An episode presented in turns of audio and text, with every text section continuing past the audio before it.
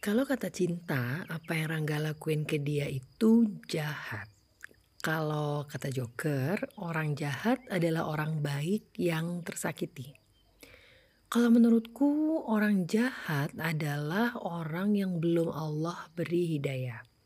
Karena kalau orang yang udah Allah beri hidayah dan dia istiqomah, pasti bakal sibuk ngurusin dosa-dosanya sendiri dan sibuk menebarkan banyak kebaikan serta kebahagiaan ke semua orang. Tapi apa pun definisinya, dalam hidup ini kita pasti bakal berhadapan sama orang-orang jahat.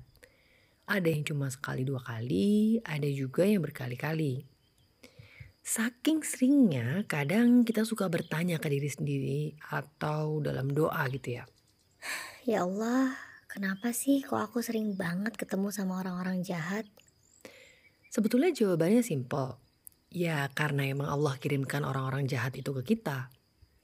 Iya tapi kenapanya? Pertanyaannya itu kenapa? Jelas bukan tanpa tujuan dong. Tujuannya ya sebagai ujian untuk kita. Apakah kita bisa bersabar atau malah jadi kayak joker gitu? Nah, kalau kita bisa bersabar menghadapi ujian Allah berupa orang-orang jahat ini, insya Allah kita bakal naik kelas plus dapat bonus pahala juga. Tapi kalau kita nggak sabar dan malah ikutan jadi orang jahat kayak Joker, ya siap-siap aja remedi di masa depan. Karena ujian yang ini kita kan masih belum lulus.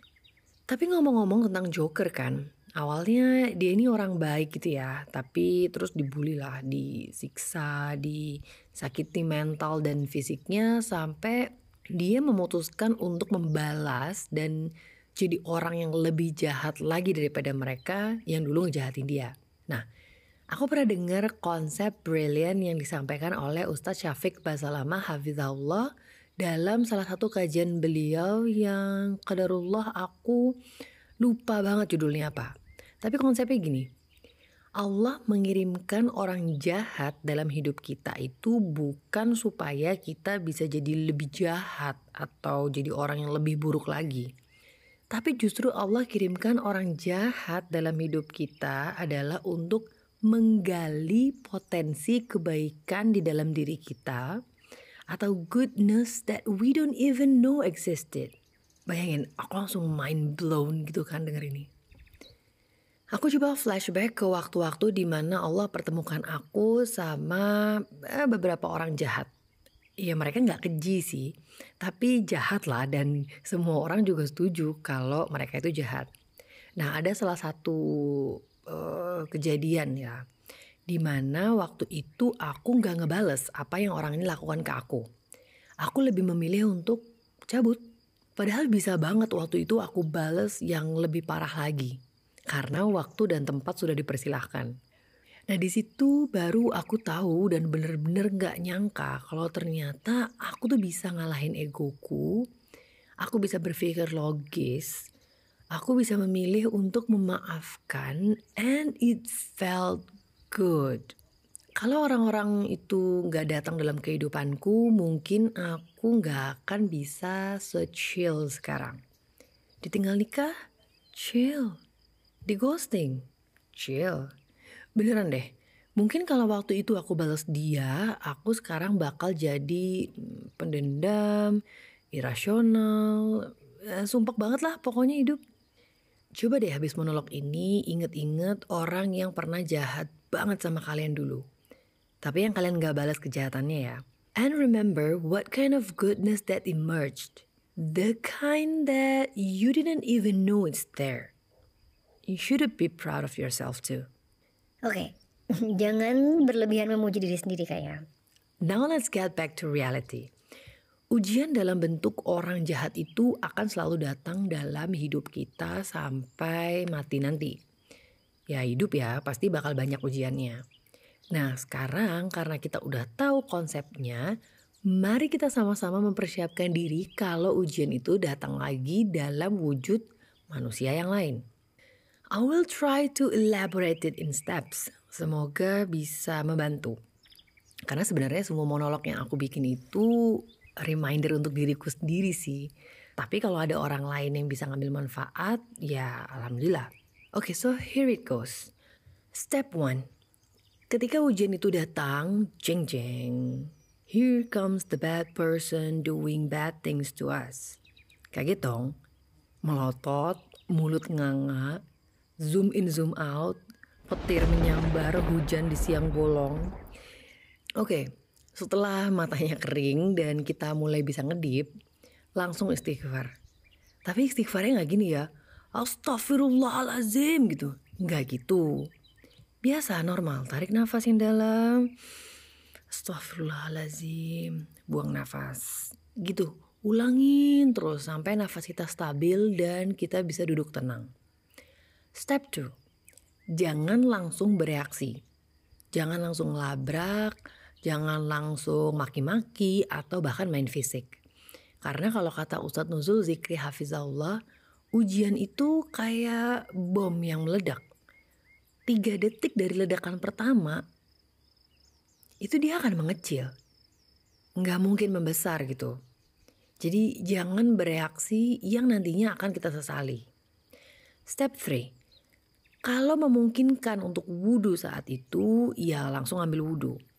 Terus ya lanjut sholat aja sekalian kan. Kalau belum waktunya masuk sholat wajib ya kerjakan sholat sunnah walaupun cuma dua rakaat. Habis itu bawa dalam doa. Step 4. Baru pikirin solusi dari masalah yang ditimbulkan sama si orang jahat tadi dan fokus hanya pada hal-hal yang bisa kita lakukan atau usahakan or things that we can control. Untuk hal-hal di luar kontrol kita yang gak usah dipikirin, itu udah ranahnya Allah. Tugas kita cuma ikhtiar dan berdoa.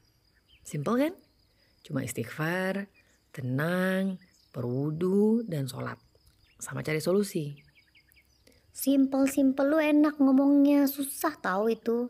Lah iya, kan aku bilang simple, bukan easy. Pahala itu kan teorinya mudah, yang susah ya prakteknya. Tapi yuk semangat, kita harus bisa dan kita pasti bisa. Masa dari zaman tersanjung sampai ikatan cinta siklusnya gitu-gitu aja. Dijahatin, kesel, ngelabrak, dijahatin, kesel, balas dendam. Sampai kapan coba? Nah, kalau tadi step yang do's, sekarang aku share step yang don'ts. Step one, jangan mencoba mencari tahu apa yang ada di pikirannya.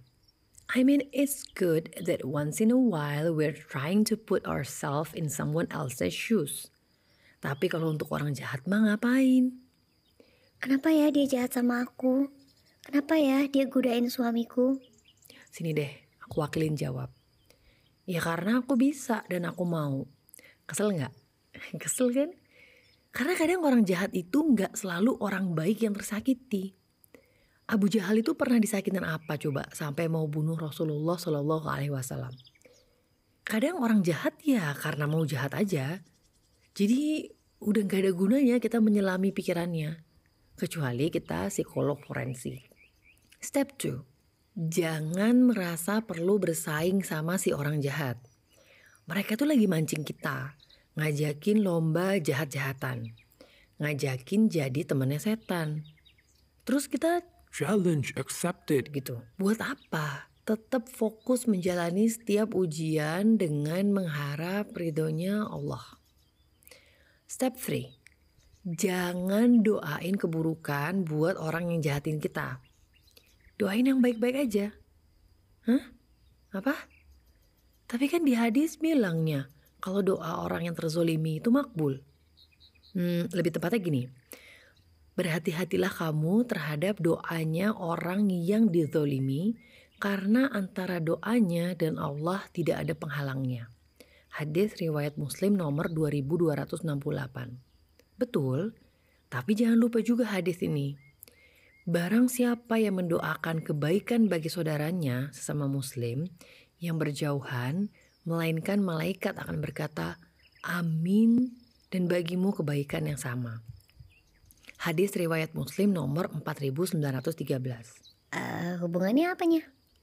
Oke gini, ada orang jahat sama kita. Kan kita jadi orang yang terzolimi nih. Nah, berarti kan doa kita dan Allah nggak ada penghalangnya. Di sini kita bisa milih dong mau berdoa apa. A, kalau kita mendoakan keburukan dan Allah kabulkan, oke, okay, kita puas. Uh, mungkin bahkan seneng ya, lega. Tapi kita nggak bisa dapat bonusnya. Atau B, kita memilih untuk mendoakan kebaikan buat orang jahat itu dan Allah kabulkan. Dia jadi baik dan bonusnya kebaikan yang kita mintakan itu sampai juga ke kita insya Allah. Karena malaikat yang mendoakan kita. Kapan lagi coba bisa didoain sama malaikat? Iya enggak? Well, what I'm trying to say is Orang jahat itu mau apa pun teori asal usul terbentuknya, yang jelas hidup mereka itu nggak bahagia dan belum merasakan nikmatnya hidayah, atau mungkin hidayahnya udah Allah cabut. Coba, pelakor itu hidupnya nggak bahagia loh. Makanya dia cari kebahagiaan di suami orang. Tukang fitnah itu hidupnya nggak bahagia. Makanya dia cari kebahagiaan dari kesedihan orang yang difitnah koruptor itu juga hidupnya nggak bahagia. Makanya dia cari kebahagiaan dari mengambil uangnya orang lain. Kita harusnya kasihan tau sama mereka. Karena kebahagiaannya itu harus ditempuh lewat jalur dosa. Nah sedangkan kita makan indomie, pakai cabai rawit, kasih telur, pas hujan-hujan aja udah bahagia banget. Menurut aku sih sedih banget ya kehidupan mereka yang kayak gitu. Jadi kalau kita berdoa buat pelakor, ya Allah berikanlah ia hidayahmu, bahagiakanlah dia dengan suaminya kalau masih jadi istri orang. Pertemukanlah dia dengan laki-laki yang bisa membuatnya bahagia kalau masih single. Seperti suamiku membahagiakan aku dulu. Kun, Allah jadikan dia bahagia dengan suaminya atau Allah pertemukan dia dengan laki-laki yang bisa membahagiakan insya Allah dia bakal berhenti melakukan kegiatan perpelakoran. Plus, kita juga dapat ditetapkan hidayahnya dan Allah berikan kebahagiaan lagi. See? Win-win solution. Doain orang yang memfitnah kita, semoga Allah ampuni dosanya. Dan Allah berikan hidayah serta kebahagiaan. Kun, Allah kabulkan. Dia bahagia, dosanya diampuni, kita pun juga insya Allah in the end of the day, kalau semua ikhtiar udah kita lakukan dan doa sudah kita langitkan, tapi orang jahat itu ternyata bisa ambil semua yang kita miliki, pasangan hidup kita, kredibilitas kita, dan harta kita, siapa yang menang? Mereka. Hm, salah, kita yang menang karena kita udah ikhlas menjalani ujian itu, udah ikhtiar sekuat tenaga, pahalanya juga udah masuk insya Allah, naik kelas kehidupan, dan dijauhkan dari yang buruk. Dari pasangan hidup yang buruk, dari kesombongan, dan dari harta yang buruk. Kembali lagi ke Al-Baqarah ayat 216. Tetapi boleh jadi kamu tidak menyenangi sesuatu padahal itu baik bagimu dan boleh jadi kamu menyukai sesuatu padahal itu tidak baik bagimu. Allah mengetahui, sedangkan kamu tidak mengetahui.